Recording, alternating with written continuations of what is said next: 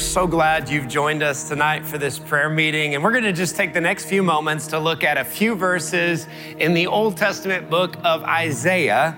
And I want to talk to you from the subject Send Me. One of my favorite parts about being a dad, and I think one of the funnest parts, funnest is not a word, but funnest parts of being a parent is watching your kids take a risk showing them something that you know as a mom or a dad is going to be really fun and totally safe. And you want them to do it because you want them to experience the joy on the other end of doing that thing, whatever it is. You know, it's a little bit snowy, it's a little bit icy outside. And I think of just a, actually about last year, we had taken our kids to a hill that is really fun to sled on and there were some ramps that had been built on it. And so, of course, I went down and caught some air. So fun. You need to do this, you'll love it. And they're a little hesitant, little timid, kind of as they get to the ramp, they go around it because they're not quite sure if they're willing to commit. But that first time they go over the ramp, they catch some air, they get down to the bottom of the hill, and what do they say? I want to do that again. That was amazing. You know what? I think God, as a father, he puts things in front of us because he knows, though we might be a little intimidated by the moment, by the opportunity, by what he's prompted or called us to do, he knows what's on the other side of that. And if you've walked with Jesus for any length of time, you know there are times where you sense God prompting you. You know He's speaking to you about stepping out and doing what you haven't done before. He could be prompting you to do something he could be prompting you to say something to someone. He could be even prompting you to give something. And as you're thinking about it in that moment, you're like, I don't know, this seems hard. This seems like kind of scary. I've never done anything like this before. And yet, when you think about the idea of God prompting you, because of the scariness of it, we can remember times where God spoke to us, God prompted us to do something, and we didn't want to do it or we didn't do it.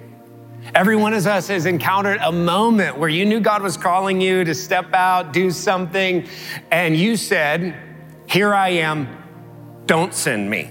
God picked somebody else. In the verses we're gonna look at in just a moment, Isaiah prays a prayer that is really incredible. He says, Here I am, send me. But that's a big prayer. And what we're going to see in this passage of scripture and what you actually see throughout scripture is there are times where we don't want to say yes or we're a little concerned about saying yes. In fact, Jonah, when you go into the Old Testament, God tells Jonah to go to Nineveh and Jonah says, I don't want to go. Don't send me. You think about Moses. I mean, Moses parted the Red Sea. God did all of these amazing miracles through him. But when God called Moses to go to Egypt and tell Pharaoh to let the people go, he said, Please send somebody else. Even the prophet Jeremiah in the Old Testament said, God, I can't do what you're calling me to do. I'm too young. I'm too inexperienced. This isn't the right thing for me. Pick somebody else. And you know what? You and I can be like that. We can feel in inside in that moment where God's speaking to us, we can feel uncertain, we can feel insecure. We can feel like, God, don't send me. I'm too old. I'm too young. I'm too busy.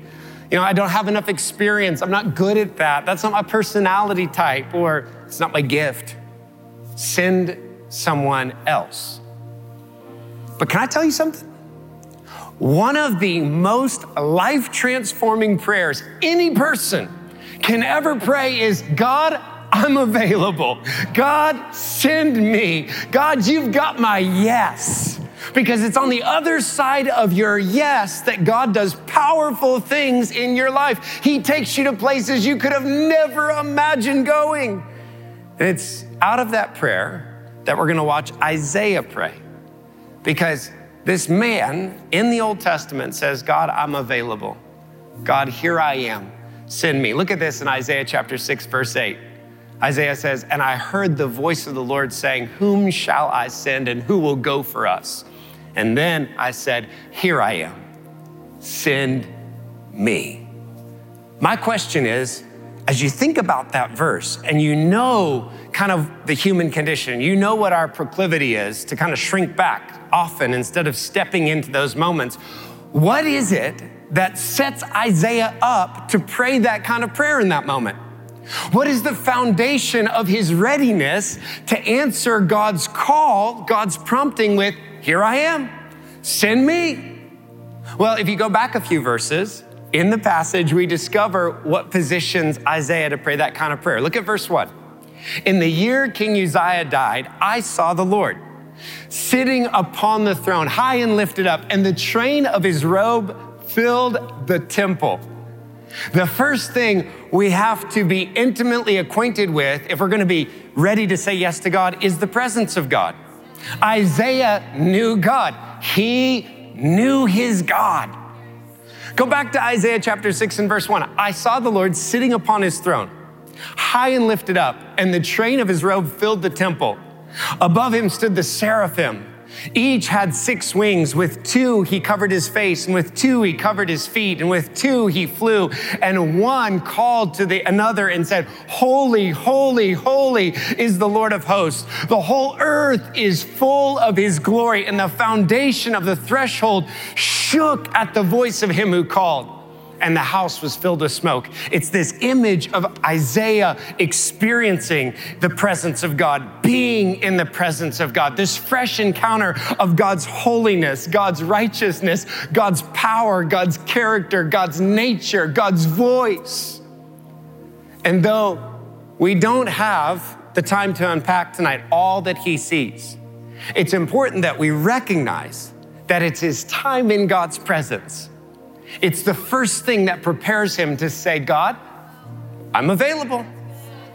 It's your time in God's presence that gives you the confidence to give God your courageous yes to whatever He's prompting your heart. I'm not talking about a half hearted yes, I'm talking about a courageous yes that says, The call of God that I sense is for me. But here's the thing we can all at moments feel, well, I don't know if I'm qualified. But does it, God doesn't call the qualified, He qualifies the called. He'll give you what you need to do what He's called you to do, but you have to purpose to walk close to God. You have to spend time in His presence. Time in His presence isn't optional, it's essential. It's critical to be in His Word. It's critical to spend time with Him in prayer. It's critical to surround yourself with people who encourage you in spaces where people are worshiping and lifting up the name of Jesus. Being in church is so, so, so important because it positions you to say, Yes, send me. Secondly, we see in this story of Isaiah that he knew himself. Look at what it says in verse 5 Woe to me, I cried. I am ruined. He catches this vision of who God is in God's presence. He says, For I'm a man of unclean lips, and I live among a people of unclean lips, and my eyes have seen the King, the Lord Almighty. And then one of the seraphim flew to me, he says, with a live coal in his hand, which he had taken from the, with the tongs from the altar, which it with it, he touched my mouth and said, See, this has touched your lips. Your guilt is taken away. Your sin is atoned for. Aren't you thankful that God made a way for our sin to be taken care of when we couldn't do it on our own? But it's in God's presence that Isaiah becomes aware of his shortcomings. It exposes, God's presence exposes our failures, it exposes our sin. And there are several things that happen as you get closer to God. You do become more aware of how deadly sin is. That's true. You become aware of how dark it is. You become more sensitive to sin. Those are good things, but you become also more astounded at the grace of God. I can't believe how amazing, how awesome, how spectacular His grace is, that it was greater than all of my sin. And we could think that because Isaiah was made aware of his sinfulness and experienced his guilt being taken away, he would respond to God by saying, Oh, I'm not worthy. You can't send me. You don't want to use me. I'm terrible. But when God opens your eyes to your need for his grace and how great his grace is, he never does it to produce condemnation. He always does it to produce exaltation, where you give him the glory and the praise. You recognize he is good and he does good. His power is made perfect in weakness, his grace is sufficient. And when you recognize that, guess what? It sets you on a course to say yes to whatever he puts in front of you. Number three, he knew the need. Look at verse 8.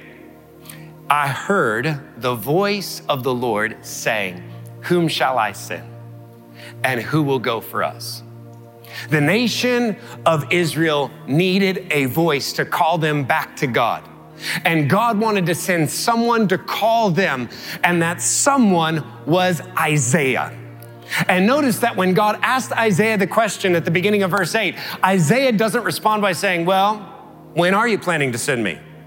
What are the accommodations? What are the travel arrangements? How long will it last? You know, when will I get to come back? How exactly am I going to get there? Isaiah doesn't do any of that. Why?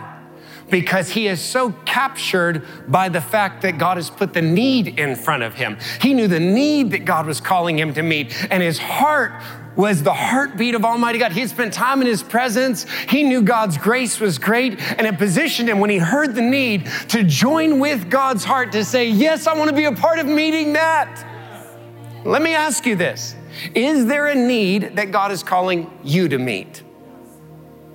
Is there a person that God is prompting you to talk to?